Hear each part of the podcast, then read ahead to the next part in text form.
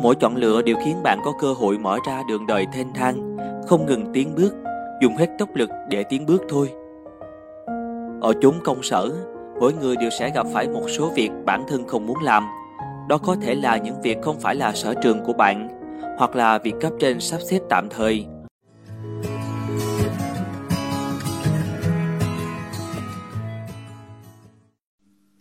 Năm chiến thuật tiêu tiền của người giàu Người giàu không phải tự dưng mà họ giàu, tất cả đều nhờ vào những bài học thấm thía về tiền bạc.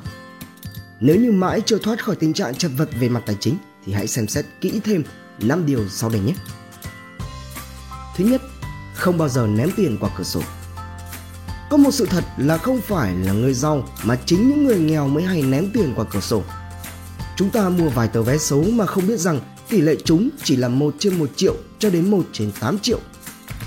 Chúng ta cầm nó và lao vào những tệ nạn mà không biết rằng khả năng sinh ra lời cũng chỉ phụ thuộc vào sự may rủi và đỏ đen. Chúng ta ôm tất cả những gì mình danh dụng được và đưa nó cho một người không quen biết chỉ vì những lời họ hứa hẹn quá nhiều.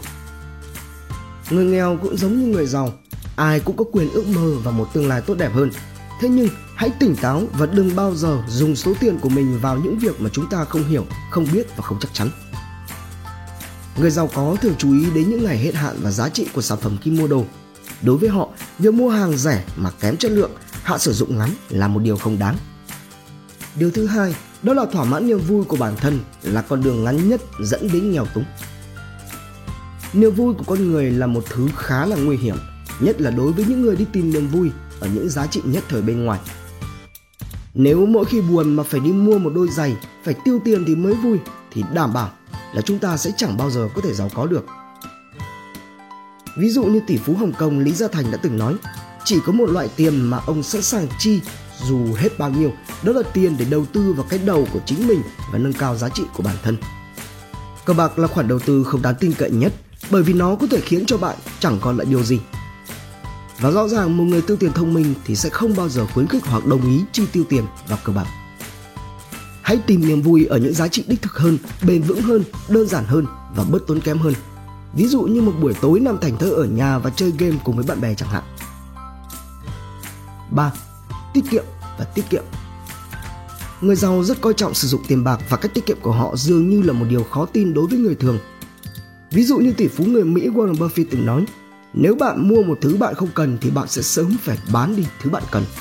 Và rõ ràng nếu như bạn là một người tiêu tiền thông minh thì sẽ chẳng bao giờ mua sắm bốc đồng hay dựa theo cảm xúc.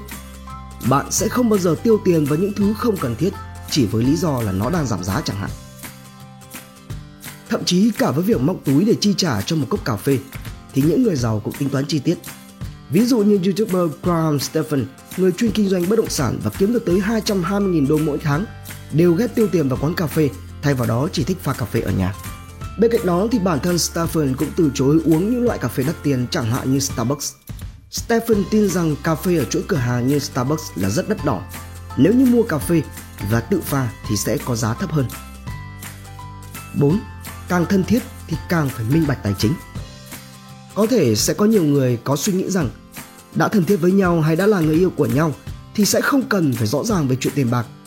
Điều này nếu như xét trên khía cạnh không cần tính toán quá chi ly thì là đúng nhưng nếu như nói là không cần rõ ràng về tiền bạc, thì là chưa đúng. Trong bất cứ mối quan hệ nào cũng vậy, đừng để tiền trở thành một vấn đề. Mượn là mượn, cho là cho. Nhất là vợ chồng với nhau thì không cần thiết phải có những quỹ đen, quỹ riêng, hoặc là đi vay nợ mà người còn lại không biết.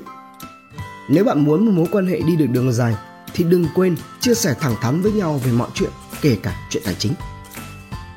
Điều thứ năm, đầu tư không ngừng cho giáo dục những người học hỏi sẽ được thừa hưởng mọi tinh hoa của trái đất.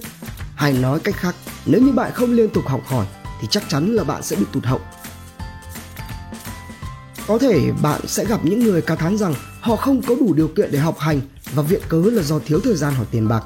Thế nhưng ngược lại, những người nhiều tiền, người giàu luôn nhớ câu nói của nhà ngoại giao lỗi lạc Benjamin Franklin. Nếu như bạn nghĩ việc học là đắt đỏ, hãy thử phân lời nó xem nào.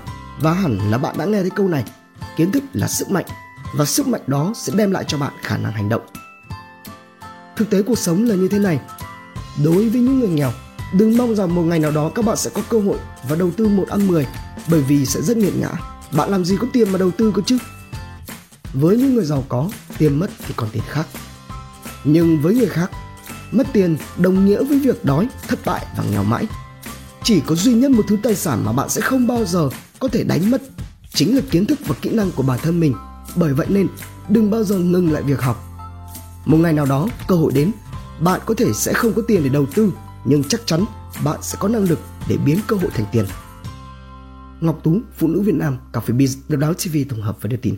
Tạo ngay clip intro quảng cáo ngắn ấn tượng để phục vụ cho quảng cáo YouTube, Google Ads, Facebook Ads. Sử dụng để trang trí cover Facebook, website,